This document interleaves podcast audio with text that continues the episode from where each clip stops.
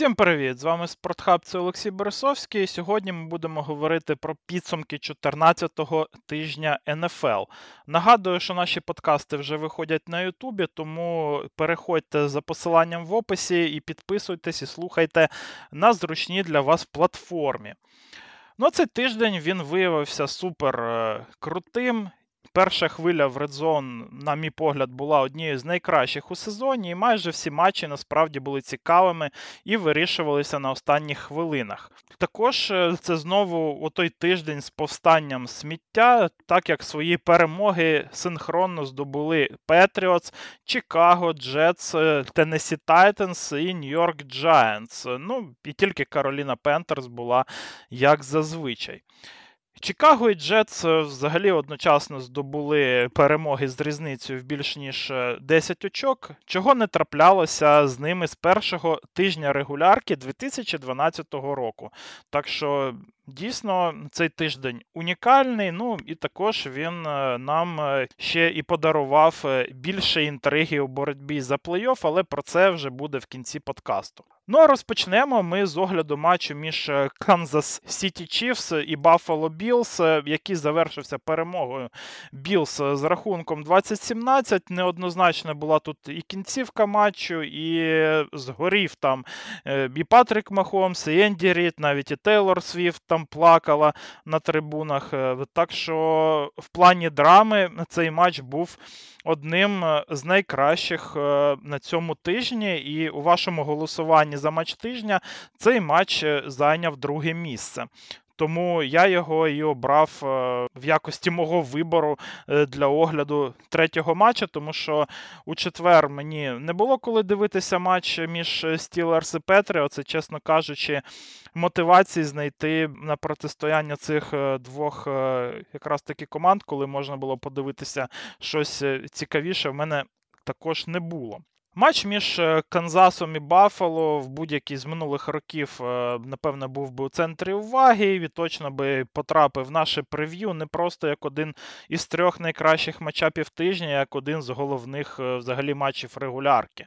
Але в цьому сезоні Баффало і Канзас вони демонструють невиразну гру, напади буксують, захист Білс також виступає не на своєму звичному рівні, тому його навіть в прев'ю в трьох матчах тижня не було. Особливо, звісно, звісно ж, е, здали обидва напади. Якщо ще два роки тому ми бачили в цьому протистоянні рахунок 42-36 з яскравим овертаймом, де Патрік Магомс і Джош Аллен е, безупинно рухалися по полю, то тепер маємо гру, де вони втрачають м'яча, не можуть е, згенерувати бігплей, а їх ресівери постійно туплять. Ален і Магомс е, закінчили цей матч е, з негативним EPA. Магомс е, взагалі кинув тупе перехоплення при чекдаун пасі, де просто не розраховував побачити Ейджея Епенесу в тому місці, де він був. А pass rusher Bills він проводить дуже класний сезон і страхує свою команду від невдалої гри Вона Міллера. І в цьому моменті Епенеса ну, дуже чітко прочитав момент. Він ще відійшов на кілька кроків кроків вглиб е, з лівої сторони від Патріка Махомса, а потім е, якраз таки runner у Канзаса побіг е, в бік бровки з цієї сторони, то Епенеса і очікував на нього чекдаун, який прийшов секундою пізніше. У підсумку збитий пас, перехоплень, яке не дало Чіфс відкритий рахунок. А рішення Махомса воно реально коштувало Канзасу набраних очок у цьому моменті. Патрік продовжив тренд е, цього сезону, ну коли він мало що може зробити проти схеми з двома високими сейфті, що вирубує дальні передачі. А його ресівери не можуть стабільно бігти класні маршрути і знаходити вільні зони між корнерами і сейфті. Той сам Магомс він е, також не завжди виконує ідеальні передачі. В цьому матчі було достатньо багато неточних китків. кітків. Хоча, враховуючи якість його ресіверів, е, на мій погляд, е, то постає питання, чи це точність QB Канзаса, чи неправильний біг маршрутів. На одному із е, третіх даунів у першій половині матча він не влучив е, у Вальдеза Скантлінга по центру поля, після чого щось розлючено говорив собі під носа і, трохи махав руками в сторону ресівера. І за його реакцію, напевно, що можна вгадати незадоволення маршрутом е, МВС. І взагалі, ота лють е, Магомса в кінці матчу, яка була направлена як на суддів, так і на всіх поряд, вона, на мій погляд, викликана навіть не результатом матчу і рішенням суддів і окремими його епізодами. У Патріка, мені здається, що реально накипіло, і це вже вийшла назовні сезонна фрустрація. Його задовбало буквально все, ну тому і бомбануло. Ну а як, якщо ресівери Канзаса лідирують в лізі по дропам і робили їх і в цьому матчі. А Тоні своїми діями просрав Чіфс вже не один матч, а його все рівно продовжують ставити, бо робити плеї, окрім е- Тревіса Келсі і Раші Райса, ну, тупо нема кому. Оці два, вони, напевно, єдині, до кого в цьому матчі не було особливих претензій. В кожного було по 10 таргетів, за які вони сумарно зловили м'яч 13 разів і набрали 155 ярдів і тачдаун, і це дуже непогані показники. Зато інші гравці в Канзаса мали 12 кетчів на 116 ярдів без е, забігу в заліковку. Проблема глибини цієї ланки ніяк не була вирішена в дедлайн. і Це, на мій погляд, велика помилка менеджменту як і Канзаса, так і Енді Ріда, який також має вплив на подібні рішення. А тут ще і Айзея Пачеко травмувався і, можливо, надовго. Клайд Едвардс-Ілер вже давно доказав, що якось розраховувати на нього як на якісну опцію не треба. Джеріка Маккінона без Еріка Бієнімі використовують набагато менше, і, судячи зі всього, він був е, саме його креатурою. У підсумку на ранніх даунах е, Канзаса в цьому матчі вони мали показник в мінус 0,16 APA за плей ще гірше, ніж е, у 82% матчів цього сезону. Так що без Пачеко Чівс не змогли згенерувати ефективний напад на ранніх даунах, а без е, вибухових плеїв не змогли нічим це компенсувати. Ще й втрата в Патріка Магомса вона призвела до втрати очок. Відсутність вибухових плеїв це взагалі тема цього матча, адже показники у команд е, тут були приблизно однакові: 10 і 9,7%, що є середніми показниками в лізі.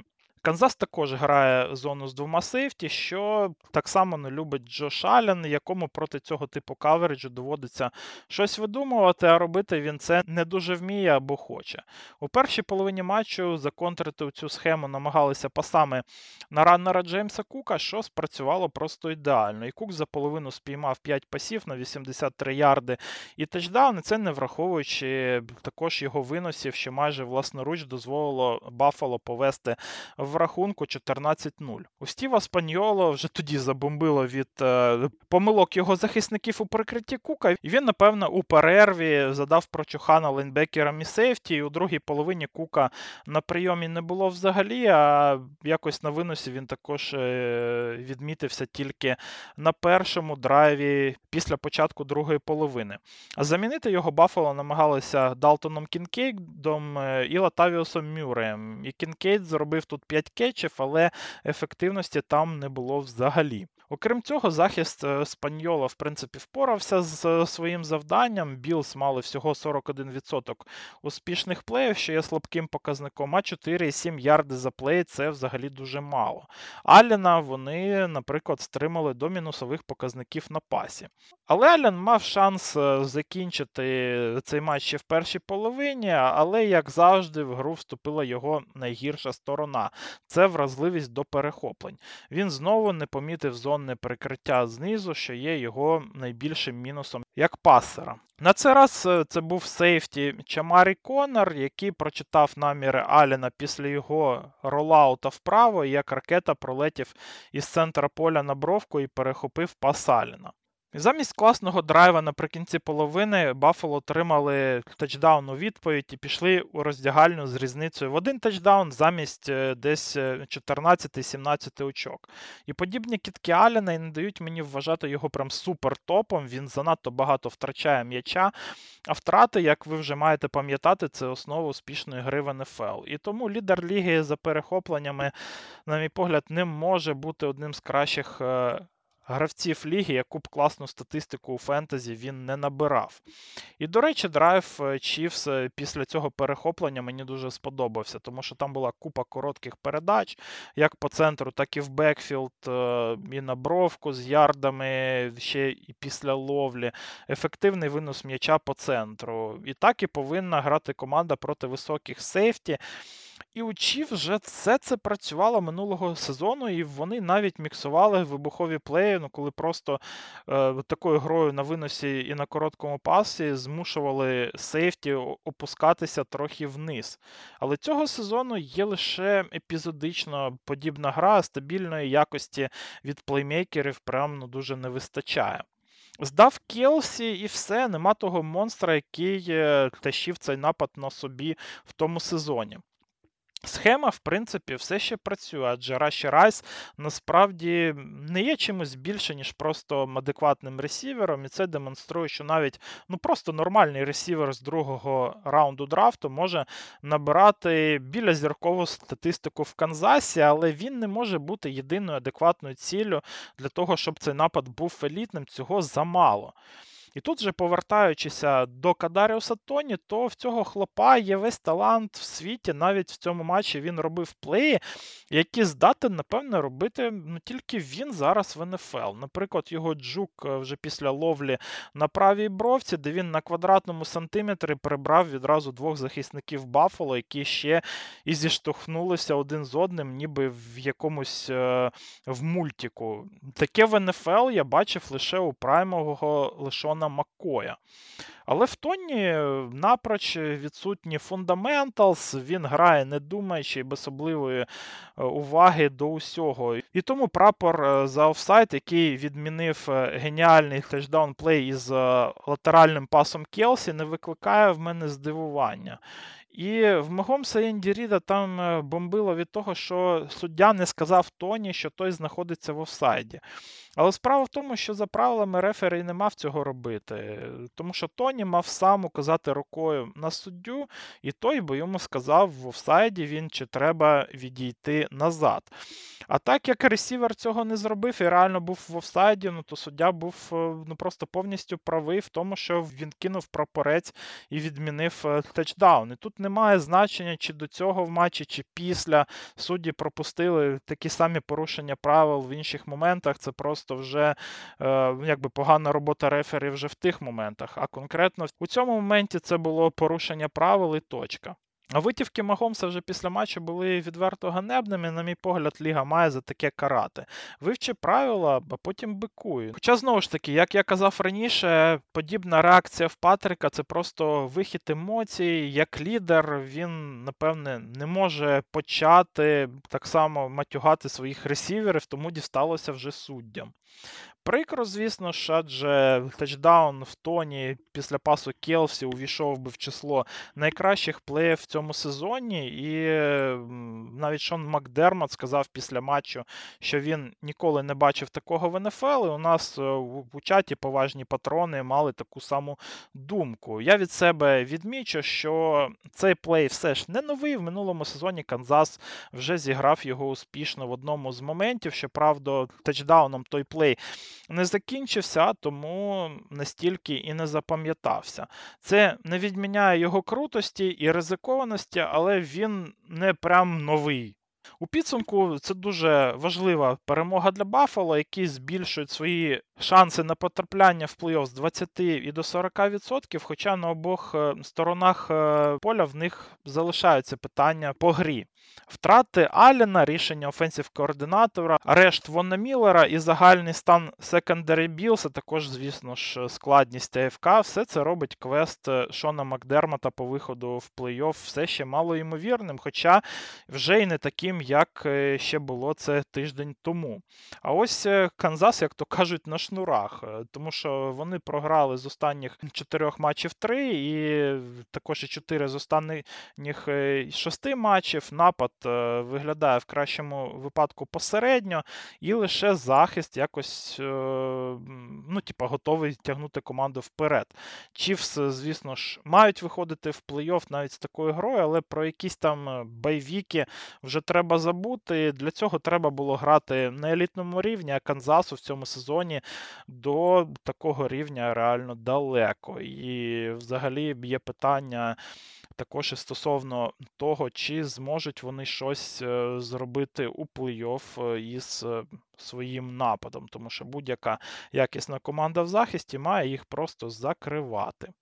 Ідемо далі. Знову в нас повертається Міннесота, повернулася після Байвіку на цьому тижні, тому в нас рубрика про Міннесоту. На цьому тижні тут е, навіть поставало питання, в тому числі в нашому чатіку, чи це буде Міннесота Міракл, чи Міннесота Дізастер. Напевне, це все ж таки Міракл, ну тому що з такою ганебною грою в нападі ще і перемогти, це ну, дійсно чудо. Е, тому що хто не знає, хто не слідкує взагалі, то Міннесота на цьому тижні перемогла Лас-Вегас Рейдерс з рахунком 3-0. Просто 3-0. Таке ніби це Ман-Сіті проти якогось Борнмута грали. Від цього матча в мене були деякі сподівання, ну, хоча й невеликі. Я очікував запеклу боротьбу, так як Рейдерс е, під керівництвом Антоніо Пірса вони грають е, дуже самовіддано, і насправді їх захист е, непоганий, на відміну від сприйняття суспільного, яке склалося за минулими сезонами. А по Міннесоті основні сподівання в мене покладалися на головного тренера Кевіна Оконнелла, який на словах начебто зробив правильні висновки з провалу у матчі проти Чикаго і багато говорив про адаптацію його схеми під е, сильні сторони Джошуа Добса. У підсумку ми отримали три набраних очки на дві команди, 17 пантів е, і перший з 2007 року матч за рахунком 3-0. А перші очки в цьому матчі були набрані лише за 1 хвилину 57 секунд до закінчення основного часу, що є другим результатом в історії. А пізніше за цей матч очки, перші очки в матчі набиралися лише в тому самому матчі 2007 року між Пітсбургом і Майамі, де переможний е, філдгол забили взагалі за 17 секунд е, до кінця основного часу. Так що, як мінімум, в цьому плані це був нетривіальний матч, як з домінацією захистів, які ну, дійсно грали ну, прям дуже круто в цьому матчі, так і два ганебні перформансі нападів, е, де погано було майже все. Ну, Тому в якомусь плані цей матч був е, ну, дійсно незвичним, унікальним і цікавим, якби по-своєму. Якщо ви любите. Садомазо, то цей матч він дійсно е, для вас. Я, походу, люблю, тому що я його взагалі подивився два рази. В подкасті після поразки від е, Чикаго я відмічав, що основна причина для подібного результату саме нездатність тренера Вайкінгс перебудувати схему під мобільного квотербека, яким є Добса. Міннесота грала з Берс так само, ніби QB все ще був Казінс. І мушу визнати, матч е, з Лас-Вегасом видався для мене найбільш сумним за останні роки. Не тому, що напад грав як е, гімняшка і набрав всього три очки, не тому, що Добса забенчили, тому що я дійсно люблю цього квотербека, а тому, що тренер виявився просто балаболом, і це означає необхідність нового перезавантаження всього франчайзу. Загальна проблема Міннесоти як е, франчайзу в новітні часи НФЛ це неспроможність знайти правильних людей на дві ключових е, позиції для цього футболу, для новітнього. Це головного тренера атакувального плану і квотербека. І зараз е, складається знову така ситуація, що Казінс е, вже старий, після ну, також серйозної травми. Ну, також і пік у Vikings вже буде занадто високий для того, щоб драфтувати без якогось е, масивного трейдапу, саме топового проспекта. А тому вже цілком імовірний extension з Кірком і продовження цих безперспективних відносин.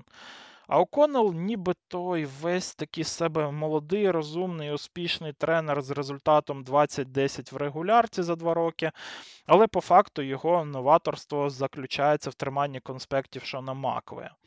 А коли треба займатися саме тренерською роботою, як то перебудувати напад під квотербека іншого формату і приймати правильні рішення в складних е, ситуаціях в матчі, то раптово стається так, що він продовжує казати правильні слова на публіку, але на ділі нічого не змінюється. А дивитися в цьому житті завжди треба саме на справи, а не сліпо довіряти словам. Як на мене, поки що Оконел нічим не викликає впевненості в тому, що він здатен е, вести цей франчайз вперед, і що йому можна довірити квотербека новачка, в якого буде вкладена велика кількість ресурсів. І мені сумно, адже ставка на неправильних людей автоматично означає ще кілька років без перспектив. Звісно ж, є шанс, що Оконел він просто такий весь недосвідчений, і з е, часом його мінуси виправляться, але зараз я не бачу бачу в ньому нічого такого. Навіть схема Шенахана Макве, яку він мав привнести з собою в Міннесоту, зовсім в нього не працює. Винос він налагодити не здатен, і в останній місяць взагалі очевидно, що суперники знають все, що будуть грати в Вайкінгс, а тренер нічого не здатен змінити. І там, де колись його тащили Джастін Джеферсон і Кірк е, Казінс, зараз був не такий точний е, Джош Добс і дропи Кейджі Осборна. І те, що нічого не змінилося, не дивлячись на всі обіцянки зворотнього, стало зрозуміло вже з першого пасу Міннесоти. Це був е, тупо той самий play, де пас Добса ледь не перехопив в тачдаун Джейлон Джонсон у матчі із е, Чикаго. Ну тільки тепер це був Джастін Джеферсон і корнер е, Лас-Вегаса Джек Джонс. Так само, як і Джонсон знав цей play з самого початку, ледь не зробив на ньому pick-six. Ну а чого? Якщо я навіть бачу, що це один і той самий самий play з дивану, то е, ну чому професійний корнербек не прочитає оцей play? На мій погляд, в плані геймплану і плейколінгу порівняно з матчем проти Берс не змінилося взагалі нічого. Все було майже один в один. Оконел так само не додав дизайн ранів, а робив із Добса покет пасера з очікуваним результатом. Та й взагалі все точно стало ясно, що ці початкові успіхи Джошуа в Міннесоті вони були все ж таки пов'язані з його імпровізацією, а не з коучингом.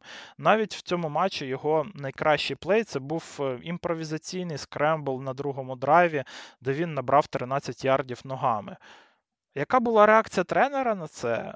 Він не зрадів. Е, це були навпаки розлючені крики з матюгами в навушник. У мене взагалі складалося таке враження, що Оконел е, він робив все для того, щоб в нього була якась відмазка забенчити Добса, або, можливо, він навпаки грав навіть на поразку в цьому матчі. Мені все це не дуже зрозуміло. Ось, наприклад, за 8 матчів в Аризоні в Добса було 30 намальованих ранів чисто під нього, дизайн ранів, так званих. У Вайкінгс за останніх два матча всього один. І це для мобільного квотербека, який в цьому сезоні він вже показав, що за мобільністю він поступається на 100% лише Ламару Джексону, ну, можливо, ще й Джастіну Філдсу в НФЛ. І ви з нього робите просто покет-пасера. Ось е, це і є різниця в тренерській ну, якби роботі і підготовці. Причому у Cardinals Джошуа так само не проходив е, ні тренінг кемпу, і під нього напад не готували з самого початку. А у Оконела було два тижні, щоб змінити ну, хоч щось нападі, і тим паче, що Джарен Гол, якщо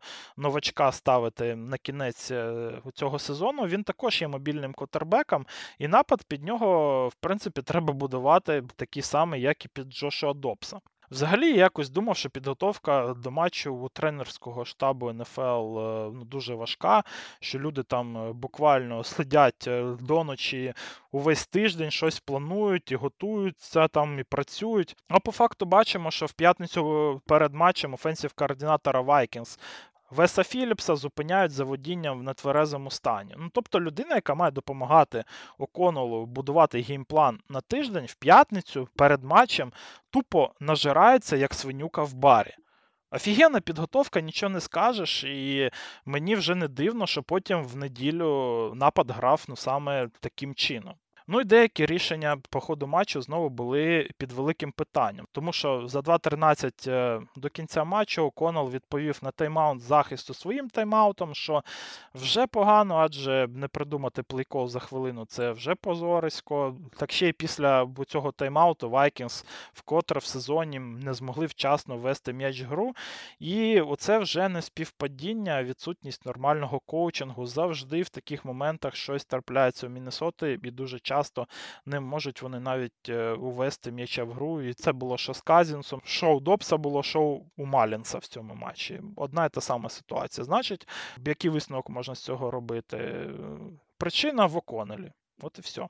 Тащити напад е, у цей день збиралися дві людини, і, звісно, ж, обидві зламалися. Джастін Джеферсон травмувався всередині другої чверті після потужного удару від Маркуса Епса в район правої нирки, після чого ресівера Вайкінгс забрали вже аж до госпіталя на перевірку.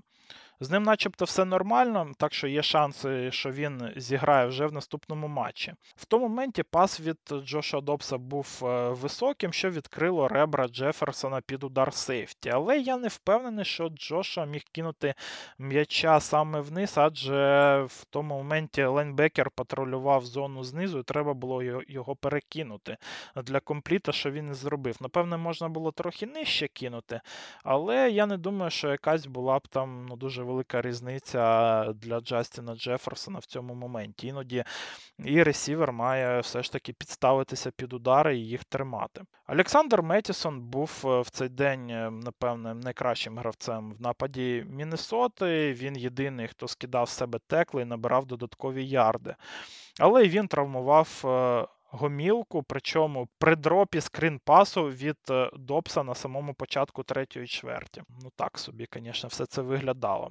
І також додатково до цього травмувалися стартові лайнмени Брайан О'Ніл і Далтон Різнер, і також ще два ресівера це Брендон Пауелл і Джелен Нейлор. Так що Міннесота в цьому матчі також Ед Інграм е, не грав правий гард е, в цьому матчі за травми. Була вже наприкінці матчу без трьох основних лайнменів і трьох основних ресіверів і стартового раннера. Якоїсь грубості від е, Лас-Вегаса в цьому матчі не було, не дивлячись на таку кількість травм. Е, але, на мій погляд, стан е, у Газона був незадовільним і призводив до травм. Його таки ніби дуже рясно полили водою, і гравці просто ковзали по ньому. І газон, наприклад, тут мені сподобався набагато менше і був би більш слизьким, ніж у матчі Балтімора і Лос-Анджелес Ремс, які грали взагалі під лівінякою. Як так сталося, і для чого було ну, саме такий газон у Лас-Вегасі робити, це велике питання. Дропи стали ще однією темою цього матчу для Міннесоти, я давно не бачив настільки жахливої гри від ресіверів, і тим паче Vikings, де стандарти для цієї позиції вищі. Було дроп ну, то 7 пасів Добса, що більше, ніж у деяких з команд за півсезону. А, наприклад, у Сан-Франциско наразі є всього 6 дропів за 14 тижнів. І коли Нейлору е, м'яч е, скрізь руки летить прямо в обличчя, то про що можна казати? Звісно ж, це вплинуло на ефективність квотербека, який достатньо багато із-за цього не добрав, так само, як і не міг спіймати ритм. І дропи в цьому матчі вони перетворювали перші дауни на третій і вісім, або, наприклад, з трьох і два це все перетворювалося на 3 і 15, і грати в такому режимі було доволі складно. Що стосується Добса, то в мене до нього є також претензії. По-перше, це його точність, що я вже доволі багато казав, і звісно ж, воно нікуди не зникло. Але погодьтеся, без дропів статистика 17 з 23 вона би виглядала набагато краще, ніж 10 з 23, які були в нього по факту. Саме його найбільшим промахом був пас у землю невідкритого Пауела на третьому. І 8 це мав бути легкий компліт і перший даун, який би продовжив драйв. Замість цього отримали пант. Друга значна претензія це його невпевненість в собі. Добс ну, прям дуже затягував з передачами, деякі з дропів могли бути частково. І на ньому, ну тому що ресівери намагалися ловити м'яча вже не під крок і не в ритмі. І кидалося в очі, що Джоша намагається всіми силами не ризикувати, щоб не зробити втрату. Інколи він е, обирав не кинути м'яча взагалі, аніж кинути його в боротьбу. І там, де він е, давав е, такі паси в Аризоні або у перших матчах за Міннесоту, і якби плеймейкери здебільшого ці кетчі робили, то в цьому матчі Добс оминав такі китки майже взагалі, а деякі з них ще і були дропнуті Осборном і Гокінсоном. До матчу з Берс Добс е, багато в чому грав на впевненості в собі, і на куражі навіть в Гаризоні впевненість в своїх силах його не покидала і була його сильною стороною. Але чотири перехоплення з Берс і критика всіх навколо, навіть свого головного тренера, вбила цю впевненість. І проти Лас-Вегаса він був із переляканими очима і не в усіх моментах взагалі розумів, що відбувається. А психологічна складова це одне з основних у футболі для Котербека, і грати в такому стані, який був у Добса, просто не можна, тому його заміна на Ніка Малінса напрошувалася і була доволі логічною. Але знову ж таки, я тут хочу повернутися до роботи Оконова. Тренер Ну, також він е, повинен бути і психологом, налаштувати гравців на гру це його завдання. А коли тренер мотивує тим, що тебе замінить, якщо ти втратиш м'яча хоч один раз, то про яку впевненість е, в собі квотербека і ризикові кітки може йти мова? На мій погляд, в останніх е, провалах нападу першим винним був якраз головний тренер Міннесоти, але він одночасно зробив все, щоб скинути вину з себе на Добса і вбив йому ментал галочку. Nice job, як то кажуть. Що стосується Малінса, то він, звісно ж, е, привів Міннесоту до перемоги, але це історія флюкова якась, наприклад, різниця була в чому. Його перший пас мав бути взагалі якби перехоплена, але там Роберт е, Спілейн е, замість перехоплення він просто збив пас, і м'яч збитий вже відскочив прямо в руки Тіджею Гокінсону.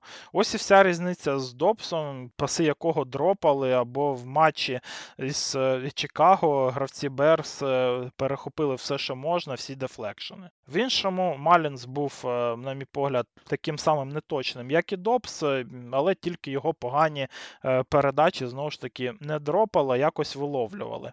Він промазав пас на Нейлора, який мав би бути легким тачдауном.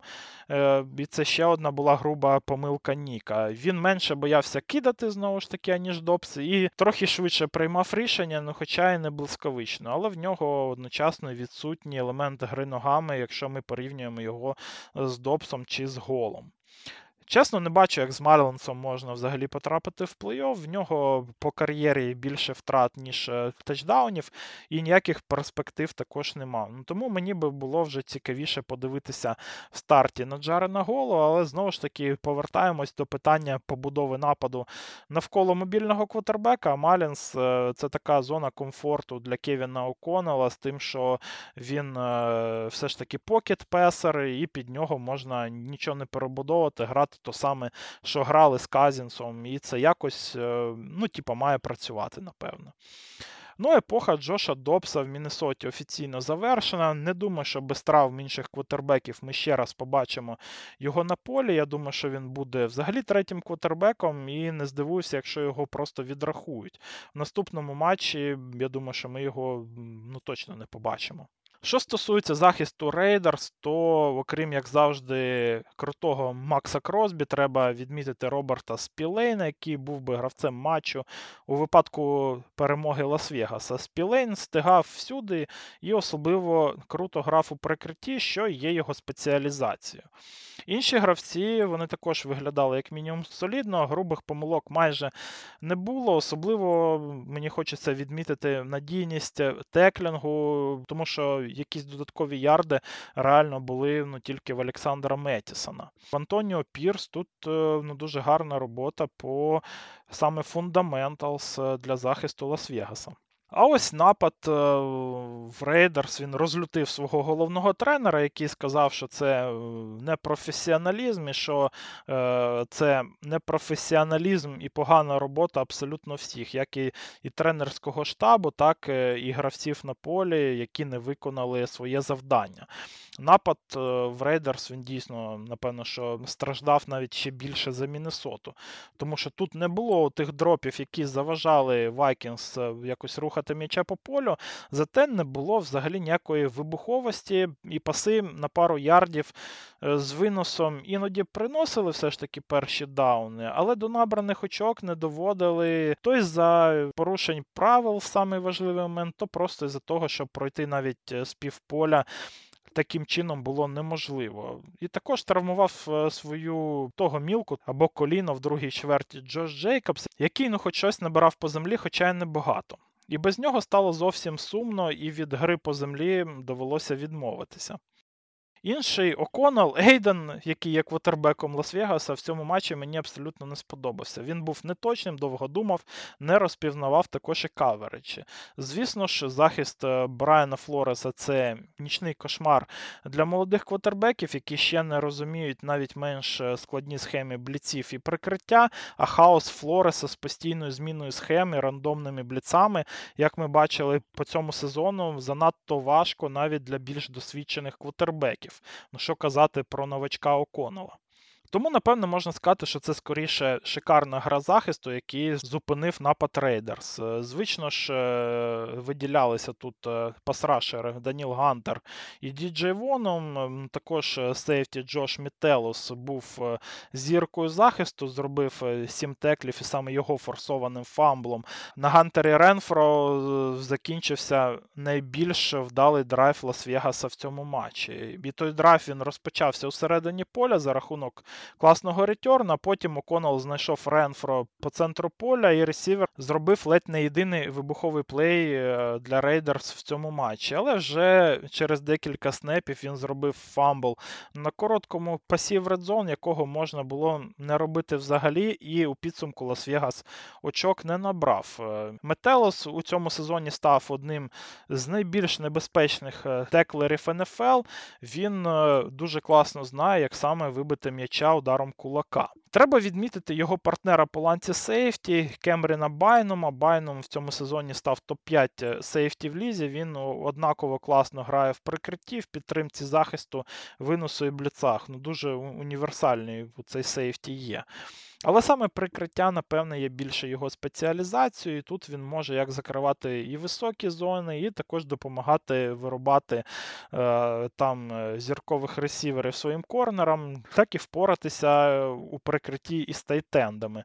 І дісталося в цьому матчі, звісно ж, Майклу Мейеру пару разів. Е, і в одному з таких моментів після удара Байнума новачок Лас-Вегаса не втримав дуже важливий м'яч в руках у четвертій чверті. Але справжньою суперзіркою матчу став е, лейнбекер Айвен Пейс, е, який, напевне, став взагалі головним інструментом е, цієї перемоги для Вайкінгс. Новачок Міннесоти був просто ідеальним в цьому матчі. Він зробив тут 13 теклів і не дозволив скинути жодного з них. Він постійно був у бекфілді, зупиняв винос або чинив тиск на Оконело. На його рахунку є і tackle loss і sack. А в прикритті він був особливо крутим в нижніх зонах. Якщо і давали робити кетчі, то якихось додаткових ярдів Лас-Вегас не набирав.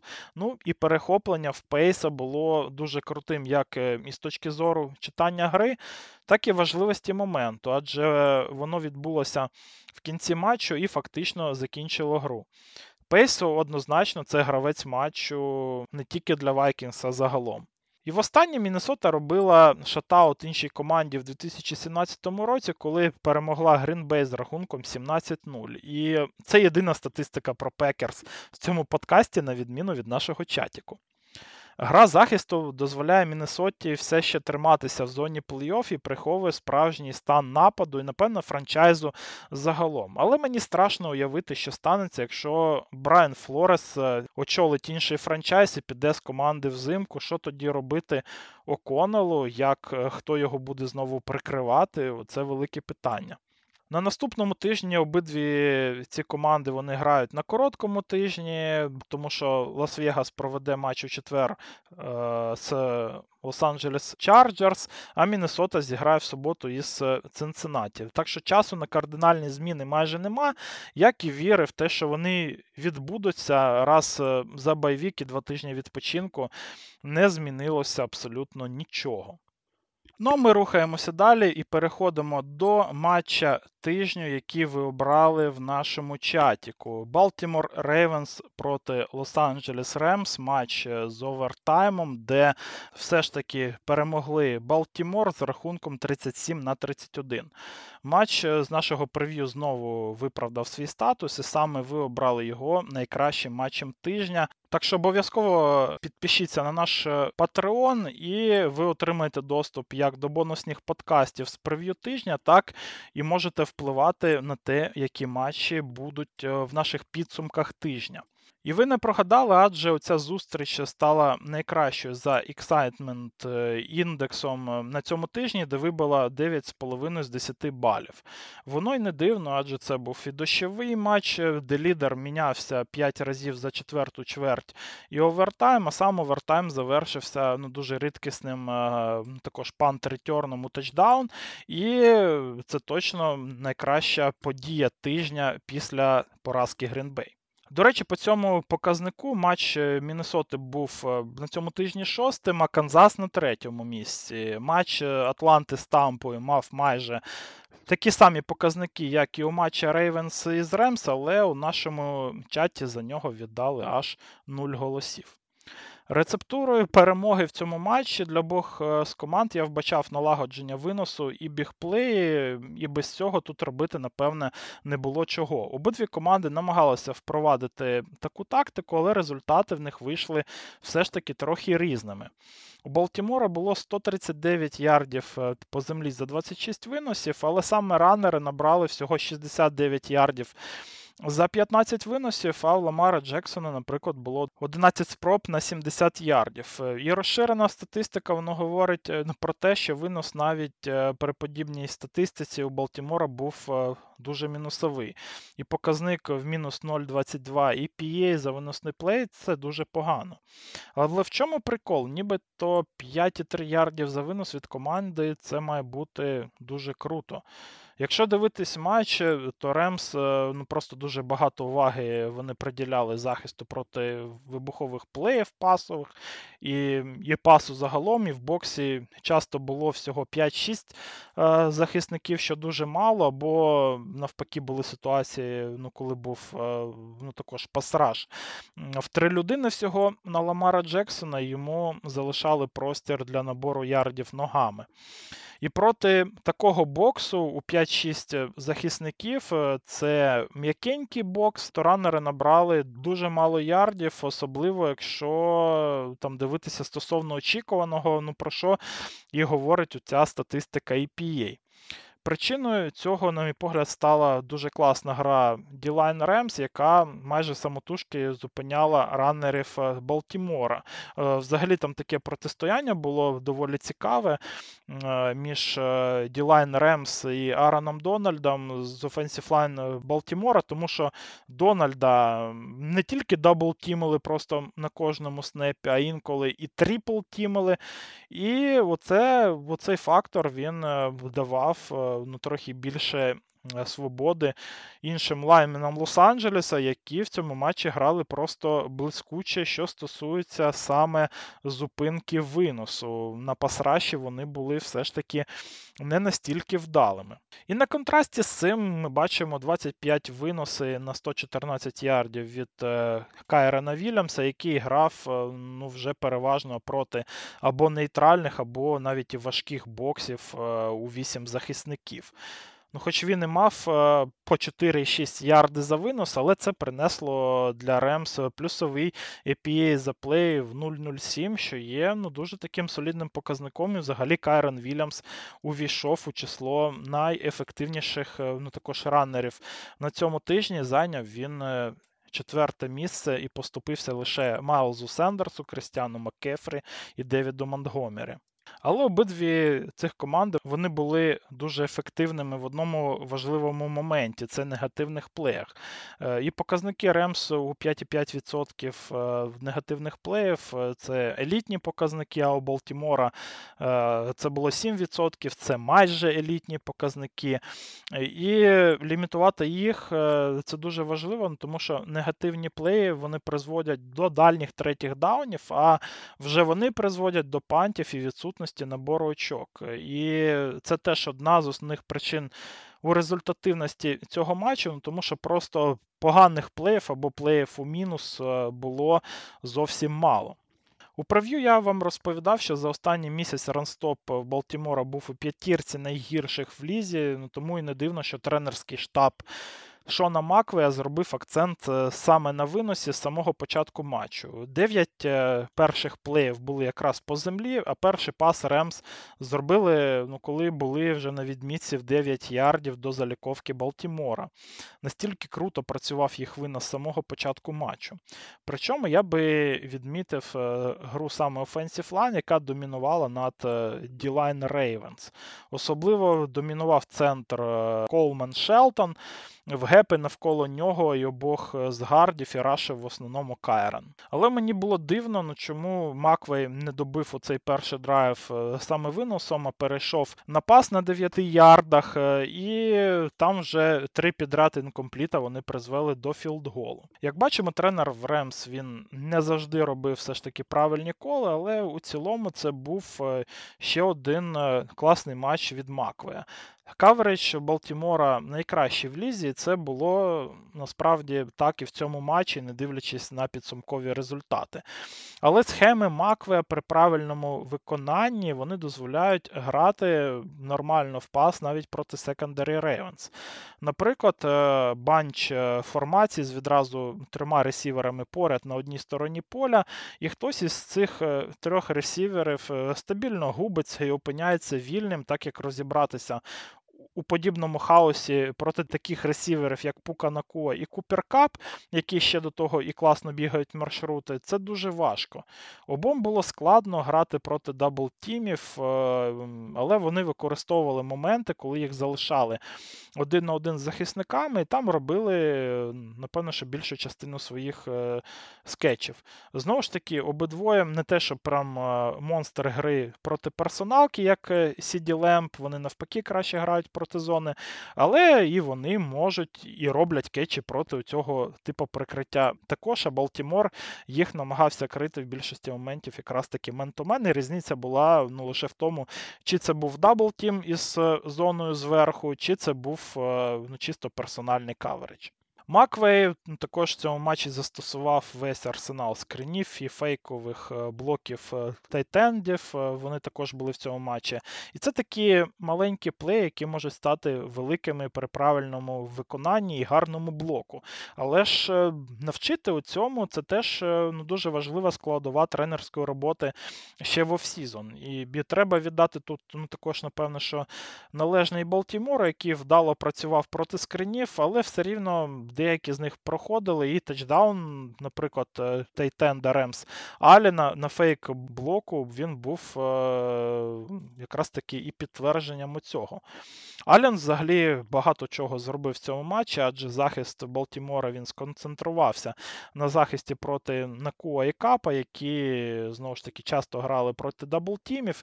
Ален у такій моменті залишався сам або проти м'якої зони, з якої сейфті ще й, і уводили в сторону ресівера, і тому він мав змогу ловити м'ячі. Ну, Також треба відмітити, хто мені не сподобався із е, захисту в Рейвенс, окрім гри їх Defensive Line, яка зіграла не дуже вдало в цьому матчі. Мені також не сподобалося, що достатньо багато по-перше, що бліцували Стефорда. Стефорд це один з найкращих квотербеків ліги в грі проти бліців. Е, він разом з Даком Прескотом, з Патриком Магомсом. Вони там е, традиційно мають найкращі показники в грі проти бліців. А його багато, як на мене, і Меттю Стефорд ну, також просто шикарно використовував оці моменти для швидкого прийняття рішень. І в такі моменти якраз таки і частіше на Куа і Кап опинялися один на один. із корнерами або сейфті навіть. І в такі моменти, наприклад, там Купер Кап спіймав свій тачдаун man-to-man кавереджі проти сейфті. Це було зробити набагато легше, ніж е, вже проти даблтіма. І е, Балтімор е, такі моменти допускав, щоб Накуа і Кап лишалися один на один, і в той самий час бліци не призводили взагалі ніякого якби, результату. Якщо казати про secondary, то, на мій погляд, е, тут вже корнер Балтімора Марлон Хамфрі провів не самий успішний матч. Він діяв е, в основному в man-to-man кавереджі, Демаркус Робінсон спіймав е, саме через нього три паси на 46 ярдів. І тачдаун на Купер Кап зробив також важливий big play на останньому драйві регулярки, ну також в man кавереджі від Хамфрі. Наприклад, на наступному плеї вже після кетча Капа Стаффорд знову кинув на Робінсона Робінсона у прикриття Хамфрі, але невдало, і Марлон міг зробити відносно легке перехоплення і закінчити матч, але не зробив цього. Артур Молят на іншій бровці справлявся набагато краще, і через нього, на відміну від Хамфрі, м'ячів майже не ловили. І вже повертаючися до теми нападу Балтімора, якщо винос був в них мінусовим, то за рахунок чого Балтімор тоді відвантажив Ремс 31 очко, саме напад. За рахунок Ламара Джексона, який був найкращим квотербеком тижня в НФЛ. Він і по землі зробив внесок більше за обох е, з раннерів, а пасом взагалі був майже ідеальний. Відмічу тут offensive координатора Тодда Монкіна, який, я так бачу, що потихеньку розширює плейбук Рейвенс. Мені дуже сподобався тачдаун пас на Ізею Лайклі, де tight end Балтімора зіграв burst motion в стилі Тайріка Гіла. Ну, тобто Монкін вже переймає у Майамі ось е, такі комбінації. І це все при ран-пасопці, на яку повівся захист Ремс і залишив Лайклі зовсім наодинці. І це дуже крута комбінація, адже захисту треба було відразу зважати на виносну загрозу і від раннера, і від ламара при опції, але також е, вони не могли зневажати пас. А там всі ресівери в Рейвенс вони побігли з лівого боку на правий бік, а Лайклі якраз таки робив моушен на лівий бік, що звільнило ліву бровку для атлетичного Лайклі. І це просто шикарний задум в координатора, який є доволі складним для виконання гравцями, але вони також блискуче впоралися з завданням. І подібні комбінації роблять е, Балтімор, е, я думаю, що дуже складним суперником в плей-офф навіть без е, Марка Ендрюса. Але також це і класний плейкол, адже це був е, рідкісний момент, е, коли Ремс грали мен-то-мен і це дозволило ввести всіх захисників вправо. Цей момент е, ну, також треба було вчасно якби, розпізнати і заколити правильний плей. Тут в мене питання, чи це саме Монкін якби заколив цей плей, чи це вже Ламар Джексон, ну, коли побачив, що буде мен-то-мен він зробив одібл на цей плей. Але це було прям ну, дуже круте рішення вже когось з них.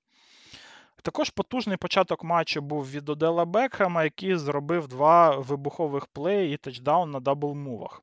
Зонний захист Ремс в цих моментах е, грав агресивно, і гравці секондарі намагалися зрізати кут і збити м'яч.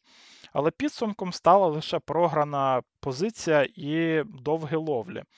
Після тачдауну Одела в другій чверті захист е, став грати вже менш агресивно проти нього, і особливо якимось корисним Бехам далі вже не був. Ну, Хоча і також е, спіймав е, дві середніх передачі на перші дауни, але вже бігплеїв саме від нього не було. І ось, наприклад, наступний пас на Одела був е, перехоплений Акело Візерспуном, адже Корнер вже не повівся на фейк Одела на такий самий майже, та і Ламар знову не докинув м'яча, але на цей раз е, Візерспун був не так далеко від Бекхема і зміг його перехопити. Як бачимо, Ламар був е, все ж не ідеальним в цьому матчі, хоча й наближено до цього. Свій найкрутіший кидок він приберіг вже на кінець матчу. Третій і 17 в редзон за хвилину 16 секунд е, до кінця основного часу. Балтімору треба тільки тачдаун був у цьому моменті, е, щоб вже продовжити матч. Зонний coverage з двома високими сейфті від Ремс, і Джексон ідеальною передачею знаходить Зея Флауерса прямо в end zone. Це пас, який треба було зробити чітко в одну точку, щоб оминути лайнбекера в нижній зоні, не підставити ні м'яч, ні ресівера під сейфті, і дати пас так, щоб Флаверс ще й заскочив у заліковку. Все було виконано в тому моменті просто ідеально, і причому після снепу, щоб е, мати більше часу, Ламар відкотився на позначку в 35 ярдів, і тобто це був навіть не короткий, а дуже дальній кидок, і мати таку точність і відчуття моменту і швидкості всіх е, гравців на полі, тобто зробити правильний прогрешен, це дуже круто. І подібний плей він насправді демонструє, наскільки великий шанс, як пасер пройшов Ламар Джексон з моменту свого дебюту в НФЛ, коли він давав паси тільки на 3-5 ярдів. І тут ми нарешті добралися вже до переможного ретьорна, але цілком його могло би не бути, якби не ділей of гейм на третьому дауні і 4 ярдах. Е, і вже розіграти таку комбінацію набагато було легше, ніж третій і 9. І це критична помилка Ремс, які не встигли ввести м'яч в гру. Ми бачимо у Конела такі проблеми, є у Шона Макве, ну, можливо, це єдине, чому навчився Кевін О'Коннелл у Шона Макве. І вже після цього був е, сам пант і його return. Е, занести return у тачдаун у сучасних е, правилах це майже нереально. Тому це або геніальний play, або чиїсь помилки, а скоріше сукупність усіх цих факторів. То що саме сталося в цьому моменті? Спочатку корнер Балті Джелін Армор Девіс зробив блок на ганнері Ремса і не дав йому дібратися до Тайлана Волеса. Потім судді не помітили чистий блок в спину від ще одного гравця Балтімора. Волес е, класно уходить від текла, біжить е, по бровці. Ще один блок в спину, який не помітили судді. Класний блок вже чистий від е, Джастіса Гіла на Пантері і тачдаун. Цей ретерн це сукупність е, і класних блоків е, від гравців Балтімора, також е, і рішень і бігу від Волеса, і, але і також і кількох блоків з порушеннями правил, які просто не помітили судді і не кинули прапорці. І коли бачите такі плеї від спецкоманд, то майже завжди тут можна знайти якесь порушення правил або hold, або illegal block, які судді просто або не помітили, або не захотіли це зробити. Цей момент це на 100% е, сукупність просто всіх е, факторів е, і гарних, і не дуже для того, щоб Балтімор виграв цей матч саме таким чином. То що ж ми маємо у підсумку у цього тижня, у цього матчу і у цього тижня? Балтімор завдяки перемозі і також е, і поразці Майамі від е, Теннесі опинився вже на першому місці в АФК, і тепер е, саме Рейвенс знаходяться у позиції на bye week. Майамі Долфінс ідуть на другому місці в АФК. Канзас все ще залишається на третьому місці, ну, тому що Джексонвіль е, так само програв на цьому тижні свій матч проти Клівленд Браунс.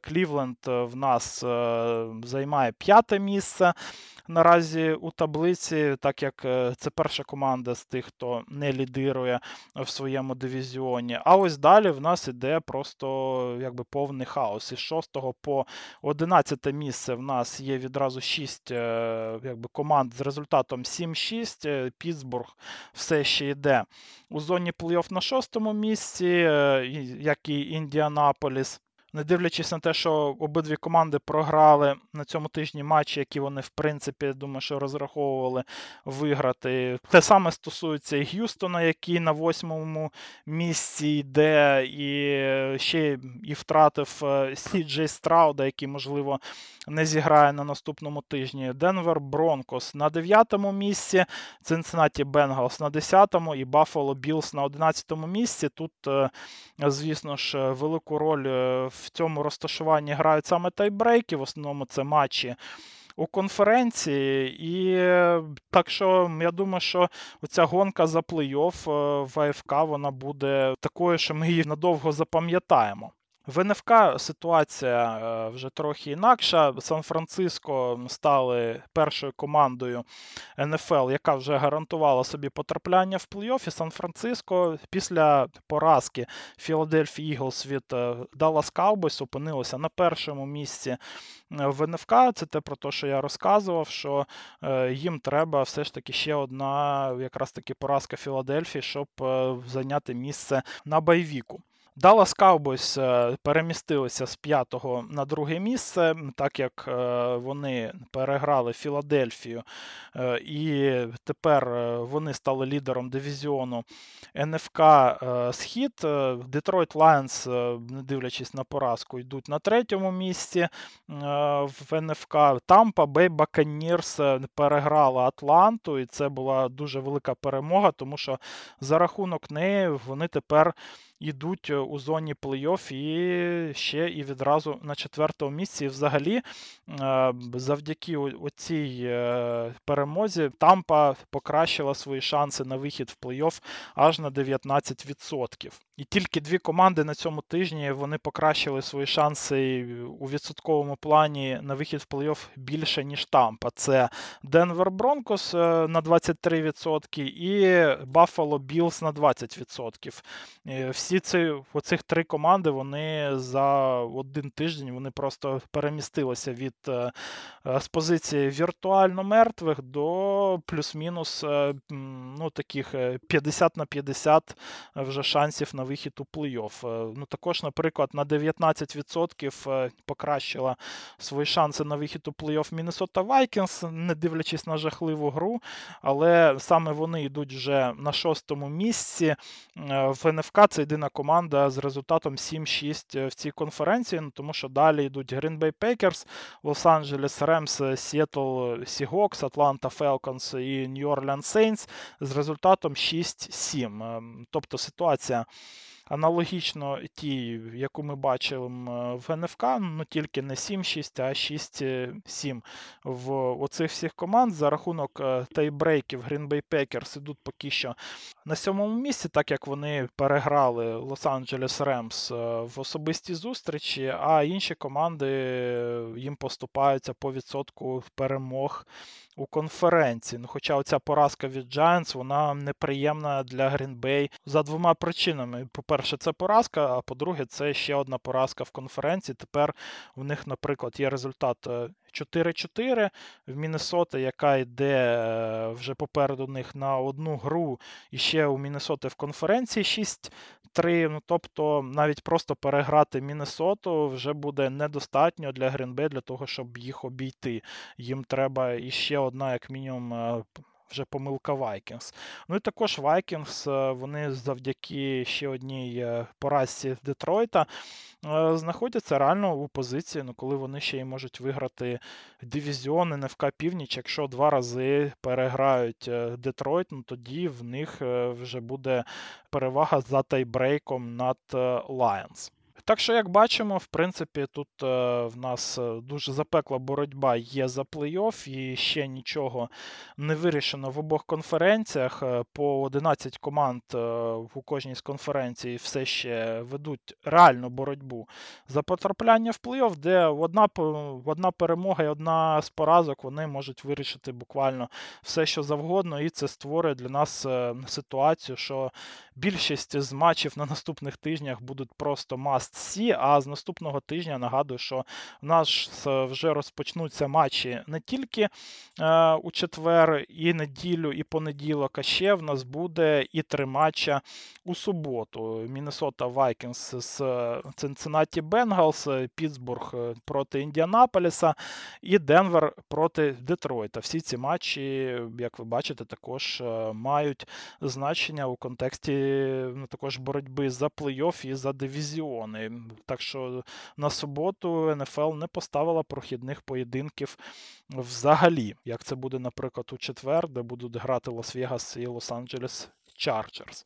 Так що очікує нас ще один дуже цікавий тиждень. Вже байвіки закінчилися, у фентезі розпочинаються плей-оффи. Тому чекайте, чекайте на наше прев'ю тижня. Підписуйтесь на Patreon, е, слухайте наші подкасти на Ютубі і вже почуємося на днях. Всім пока.